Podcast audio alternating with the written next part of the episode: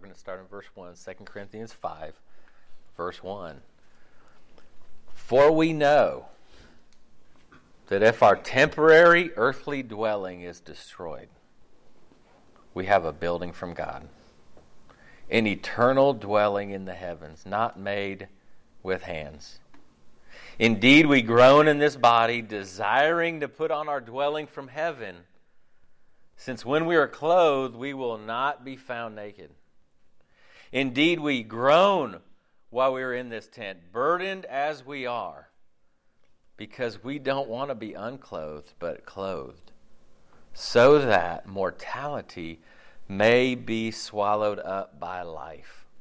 And the one who prepared us for this very purpose is God, who gave us the Spirit as a down payment. So we are always confident, and know that while we are at home in the body, we are away from the Lord.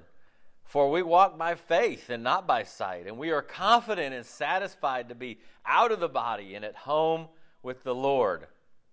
Therefore, whether we are at home or away, we make it our aim to be pleasing to Him.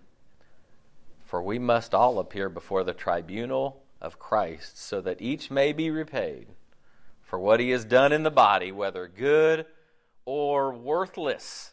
Let's stop there for a second, and let's kind of dig through this passage, all right?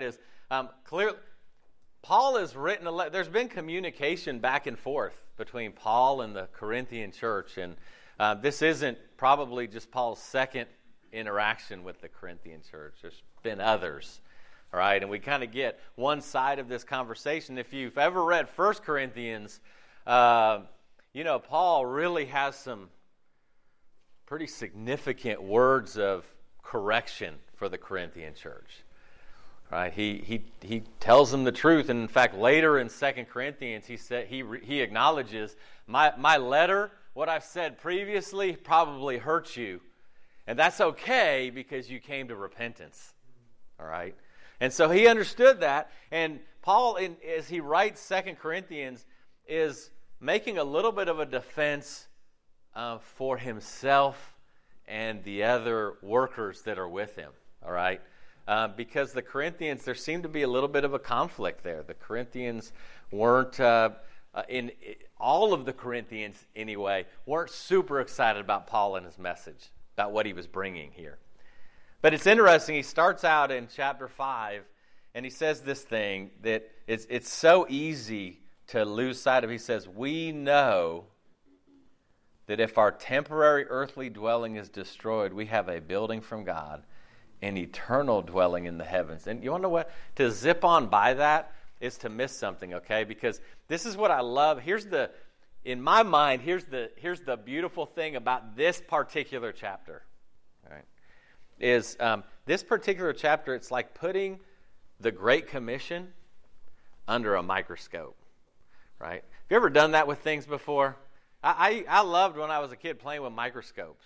Have you ever done? I don't know. Maybe y'all don't do that. When you get into college, they don't let you play with those probably anymore because they're really awesome and expensive. But I remember when we had a little microscope and we put everything under the microscope. I mean, we tortured ants and put them under the microscope. You know, I mean, we not tortured like we killed an ant. I should say that. And then you want to see everything. I want to see what a Wrigley's gum wrapper looked like underneath it. I wanted to see, or you go to class, you'd see, and you're like, wow, this thing that looks this way.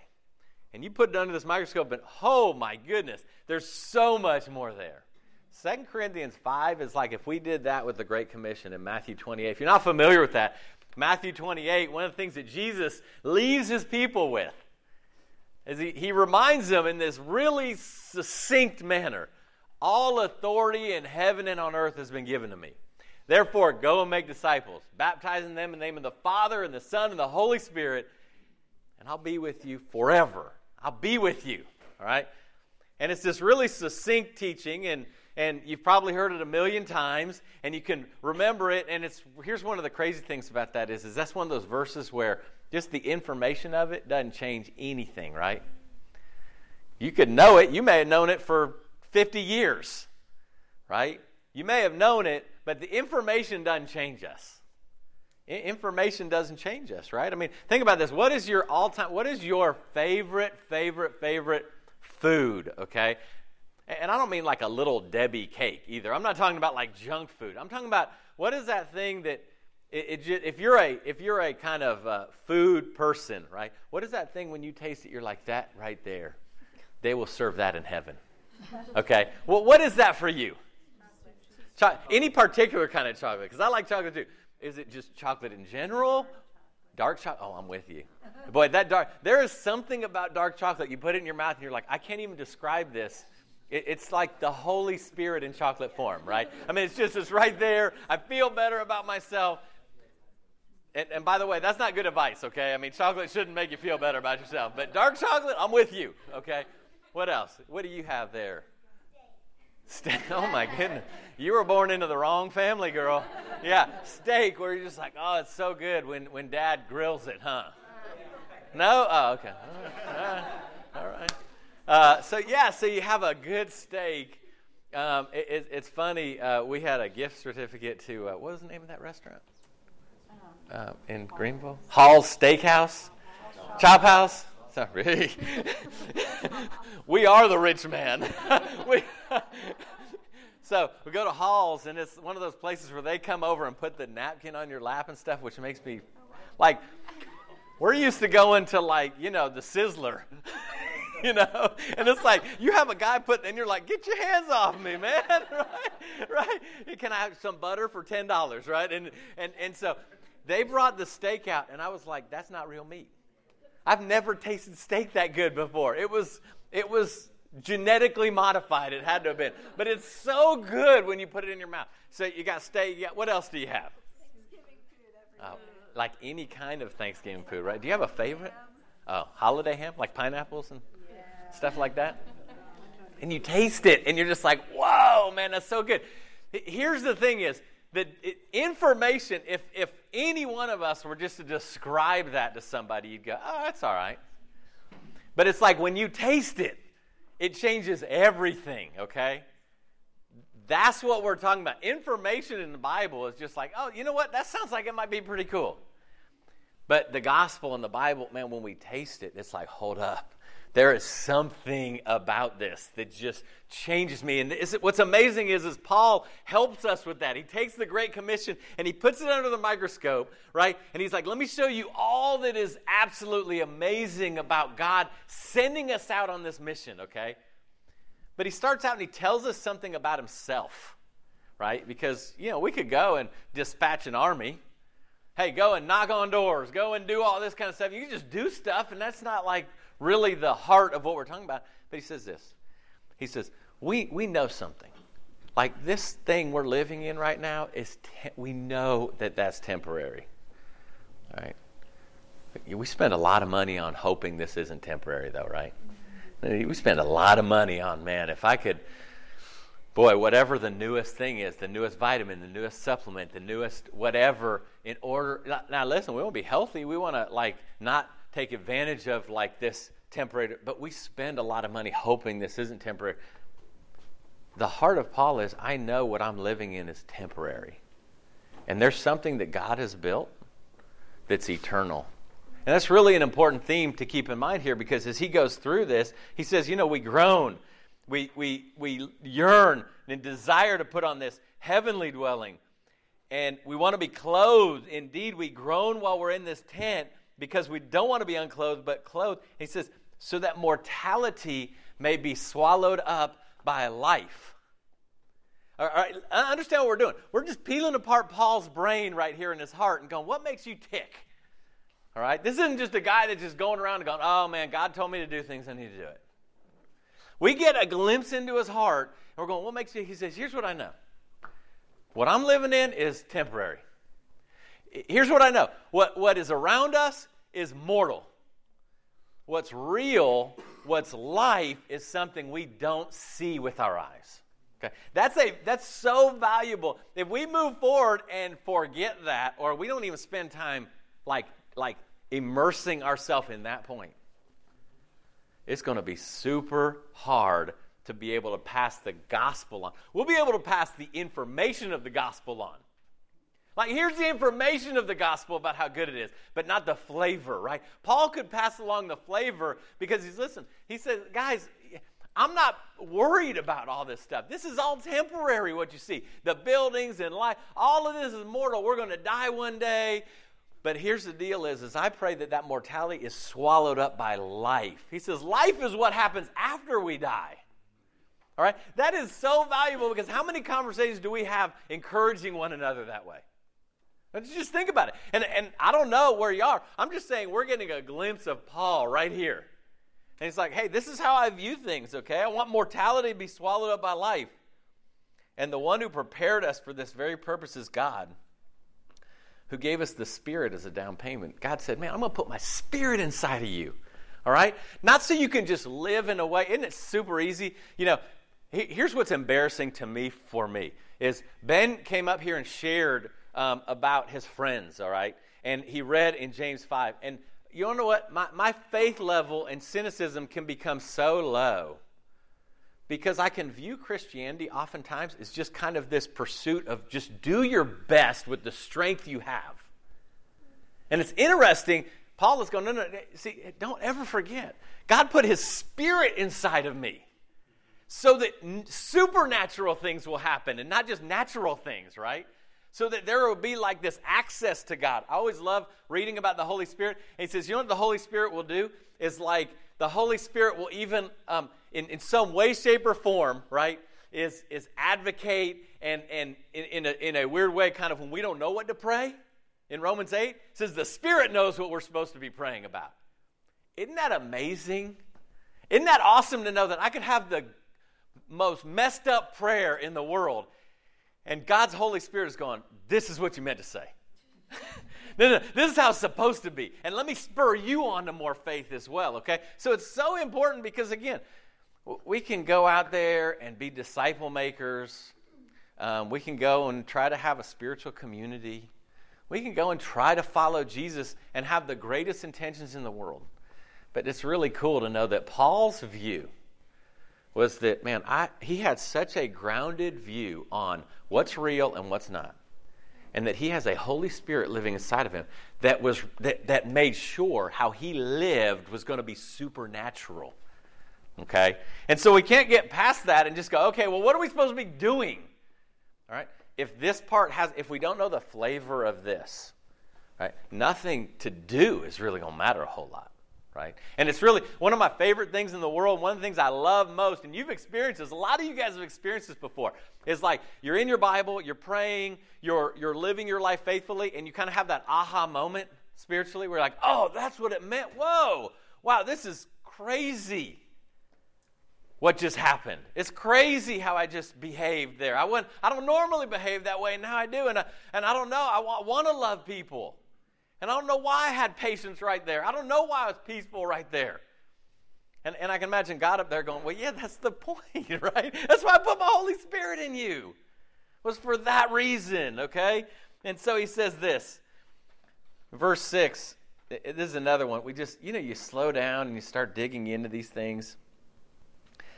And he says, so we are always confident. Let's just, boy, stop. Are we always confident? Are we always confident? Have you ever tried to make yourself confident? Like we do different things to make like false confidence, right?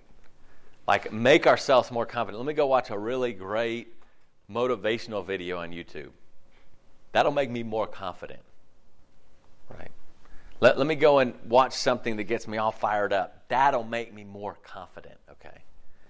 Here's the interesting thing. This is a guy who's giving us the flavor of what discipleship is. He says, we are always confident and know that while we're at home in the body, we're away from the Lord. He goes, we know that. We're confident still because we know if we're here, we are away from the Lord. For we walk by faith and not by sight. Again, he's this idea of what's real and what's not. What's real and what's not. He says, we walk by faith, not by sight. How often are the things that you see just become discouraging? I mean, how many times we don't tend to complain about things that we don't see. It's what we see. It's what we see in people. It's what we see in brothers and sisters. It's what we see in the world. It's what we see. And we're going, oh, man, this is so horrible. And, boy, if the elections don't turn out just right, everything's going to be bad. And if the stock market doesn't do just perfect, my retirement's gone. And if this doesn't work out just, oh, man, I have so many things that we see. And if my job isn't perfect, if my car isn't perfect, all this stuff isn't perfect. And Paul's like, I don't think about that stuff. I walk by faith, not by sight. That's like a reminder. Wouldn't that be awesome if we walked with Paul? You know, I get the feeling from this little section right here that Paul, one of the things that he would constantly be reminding of is, dude, is that real or not? But Paul, do you see this? They don't want us in this town here. Is that real or isn't it real? Because if you walk by faith, God has given us this purpose to go and proclaim this gospel, right? I'm not going by what I see, but they don't like me over there. Well, is that real or not? It's not real. What's real is God. What's real is His Spirit. What's real is what's unseen. What's real is what He's built for eternity. That's what's real, and we're trying to get people into that reality. All right? And so you see, this is he says, we're always confident, right? And I know we do. I think it's great, man. We have come a long ways in our vulnerability to be able to go, you know what, man? It's almost like a badge of honor. Or to go, man, I am insecure about everything. People are like, wow, that's so humble.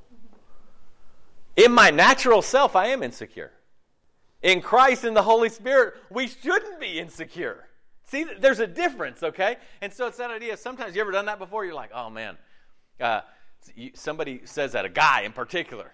Boy, I'm really struggling with these insecurities. Like, man, you're so real. You're so genuine, man. You're so, gosh, man, you're humble. For saying that, instead of going, hold on a minute, because you're living in your natural self.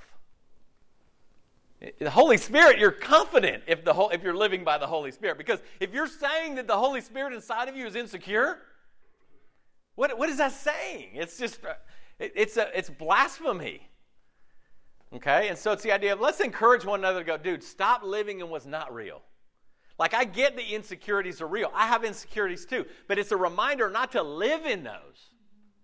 It's a reminder to go, hold on a minute. The Holy Spirit isn't insecure.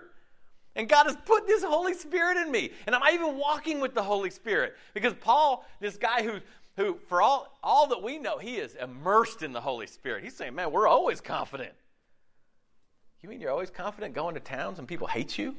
You're always confident going to towns that are throwing you in jail? You mean you're always confident you go to places and think bad things happen to you? You mean you're always confident? Yeah, we're always confident because the Holy Spirit is in me. We walk by faith, and we know when we're at home in the body, we're away from the Lord. We walk by faith and not by sight. And again, he says, and we're confident and satisfied to be out of the body and at home in the Lord.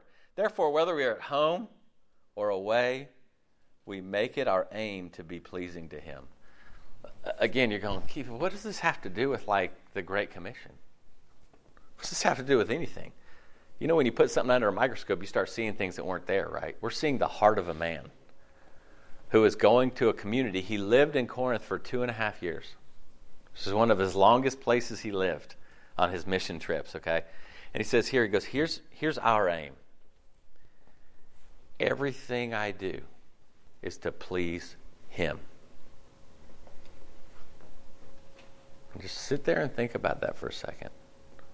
Again, I would love to think if Paul was just our neighbor, if he was here in the Clemson Foothills Church, if he was a guy we were walking around, and how many times he would remind us what's real and what's not. How come you're getting caught up in what's not real? How come you're so fixated on this bad stuff that you see? And how come you're living in this insecure way that the Spirit inside of you isn't built for, all right? We'd be reminded of this over and over and over again, but how many times would he just ask you, could you imagine? You're like, Paul, could I get some time? Can we just get some time to sit down and you talk to me about my spiritual life? And could you imagine Paul sitting down going, well, tell me about your spiritual life.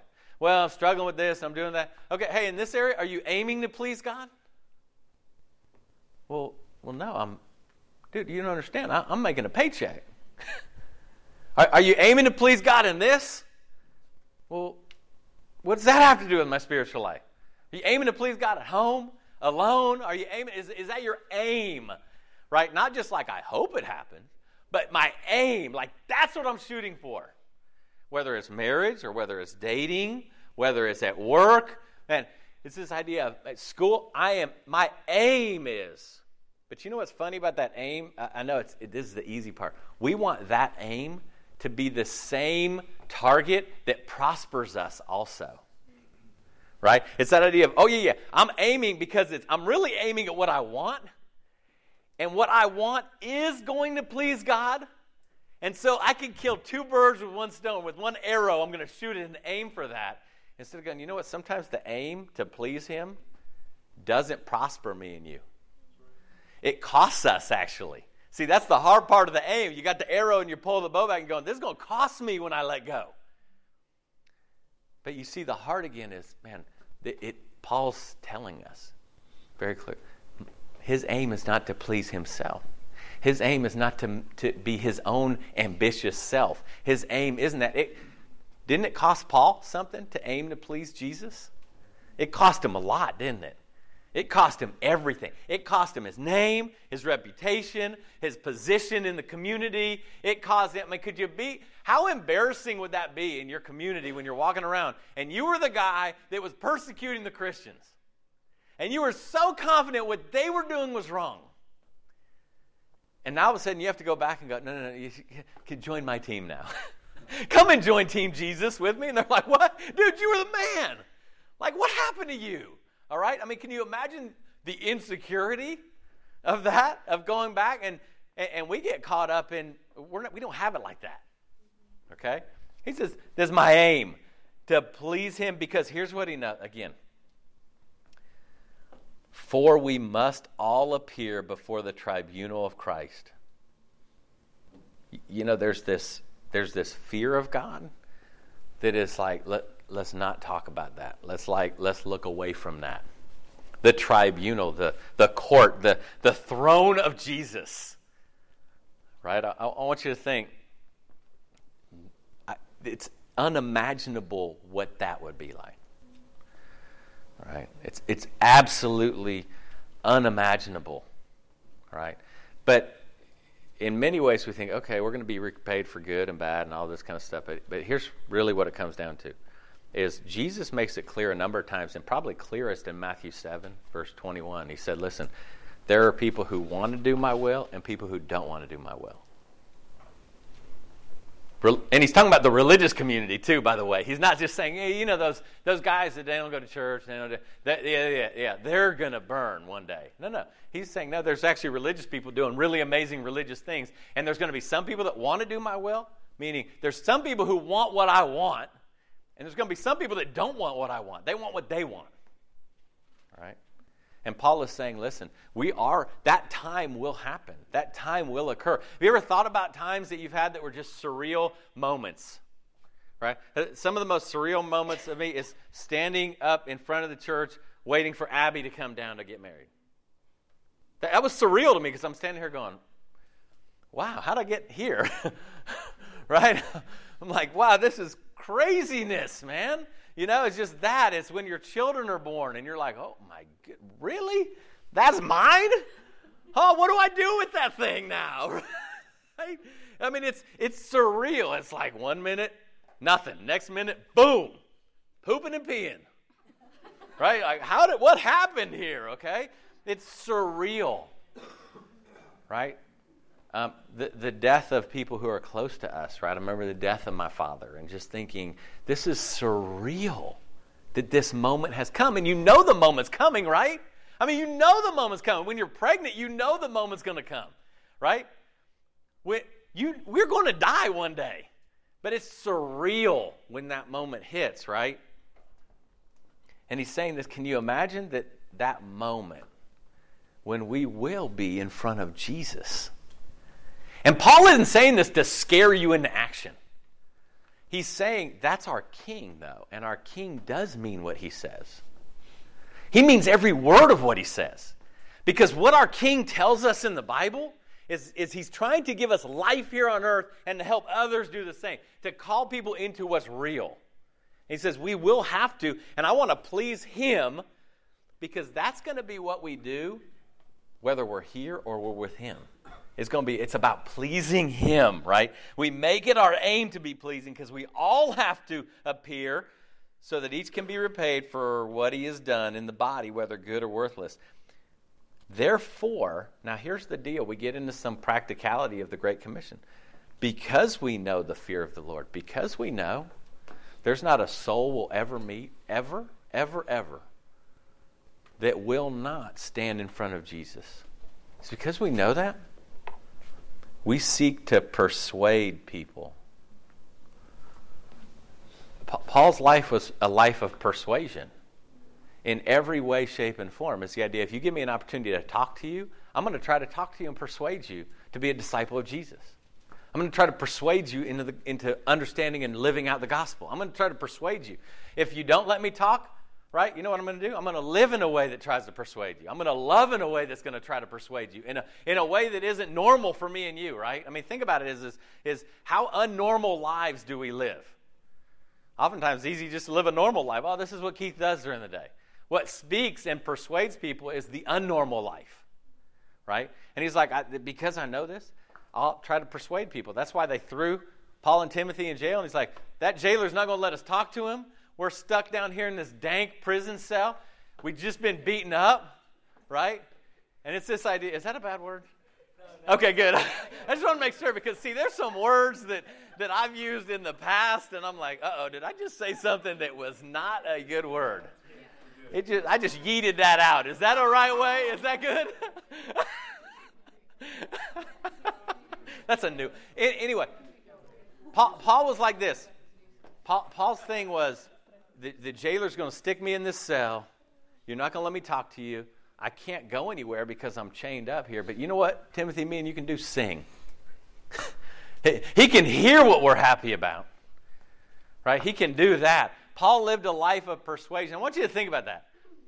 Who in your life right now, if you're thinking that I am praying for and living in a way that I'm like, I want to live a life of persuasion because here's the thing, I know that we're all going to be standing in front of Jesus one day. And it's not enough that you're okay. It's not enough. And I don't think you believe that either. I know it's scary to be a disciple maker, but you don't believe that either because there are people close to you that you're like, no, I don't ever want them to have to stand unclothed in Jesus before the throne, right? And so it's this idea, a life of persuasion. We seek to persuade people, right? That's Great Commission right there, is go make disciples. How? Man, I live a life of persuasion, hopefully. Let me persuade you into believing that, you want to know what? As a natural person, I'm insecure and unloving and selfish, right? But the Holy Spirit inside of me changes me. And when I'm acting in my natural self, God gives us another persuasive means. It's called repentance. Right? Isn't that awesome? Even when you mess up, God said, well, here's repentance. That will persuade people because they'll see that, man, you know what? We're all messed up. But God gives us another gift, a gift of repentance that's persuasive. Doesn't repentance persuade you in people's lives? Isn't that persuasive when you see people and you're like, holy mackerel, like, wow.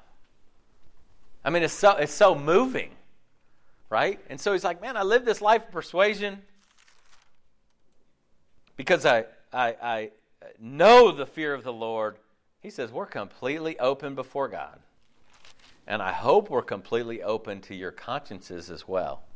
We aren't commending ourselves to you again, but giving you an opportunity to be proud of us so that you may have a reply for those who take pride in the outward appearance rather than in the heart. For if we are out of our mind, it's for God. If we have a sound mind, it's for you. For Christ's love compels us, since we've reached this conclusion. Again, that's another way of saying, because I know this. Because this is what's real. This is the conclusion I've reached, you know. And it's interesting how often we have conversations where we go, you know what conclusion I've reached in how I live my life? Is this right here. One died for all, and then all died. One died for all, and everyone's dead. And he died for all so that those who live. Okay, when Jesus died, everybody became dead. Everyone was dead who wasn't following him. Wasn't following a God follower, right?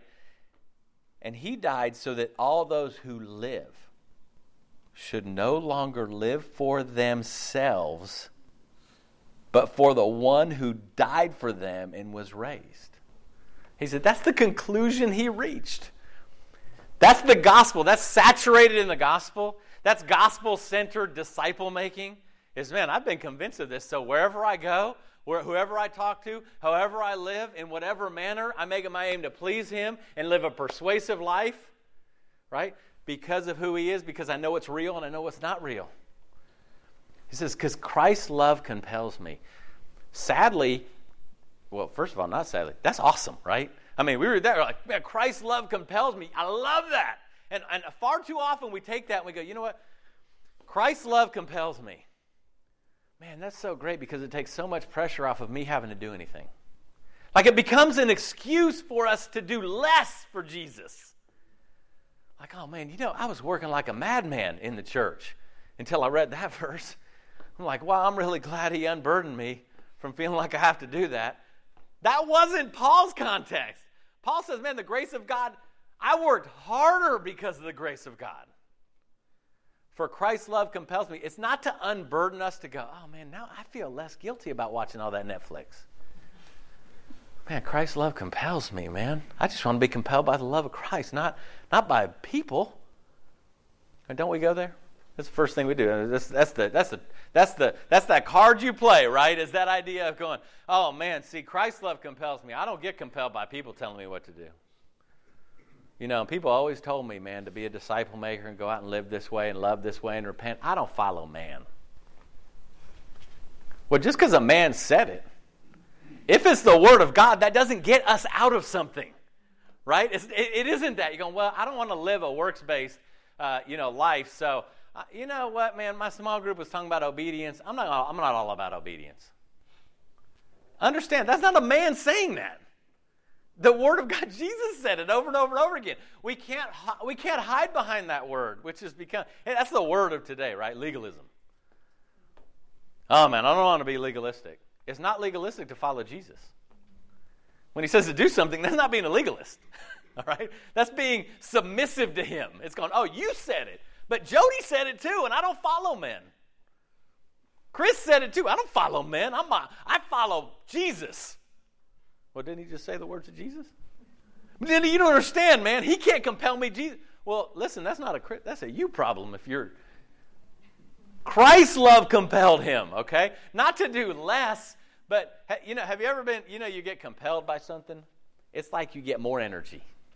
This isn't emotional energy either, right? This isn't like... This isn't like, woohoo, run around and all that kind of stuff. But when you're compelled by something, you get more energy oftentimes. The hope of something will give you a burst of energy sometimes, right? But we're talking about something that is just like that constant fuel source. Christ's love, man, Christ's love. His love for me, his love for the world, his patience, his mercy, his generosity. Whoa, man. Okay, but here's the deal is it's just information until we start practicing this. It's just information. It's just theoretical. It's like, oh, it doesn't really work that way. Like, I read my Bible every day. I don't get any more energy. Are you obeying what you're reading? Are you praying? Are you praying that the Holy Spirit does open your eyes and reveal the supernatural to me and you? That we really are letting God, he is the king and gets to decide what goes on in our life. All right? It's the experience of obeying what we're being taught.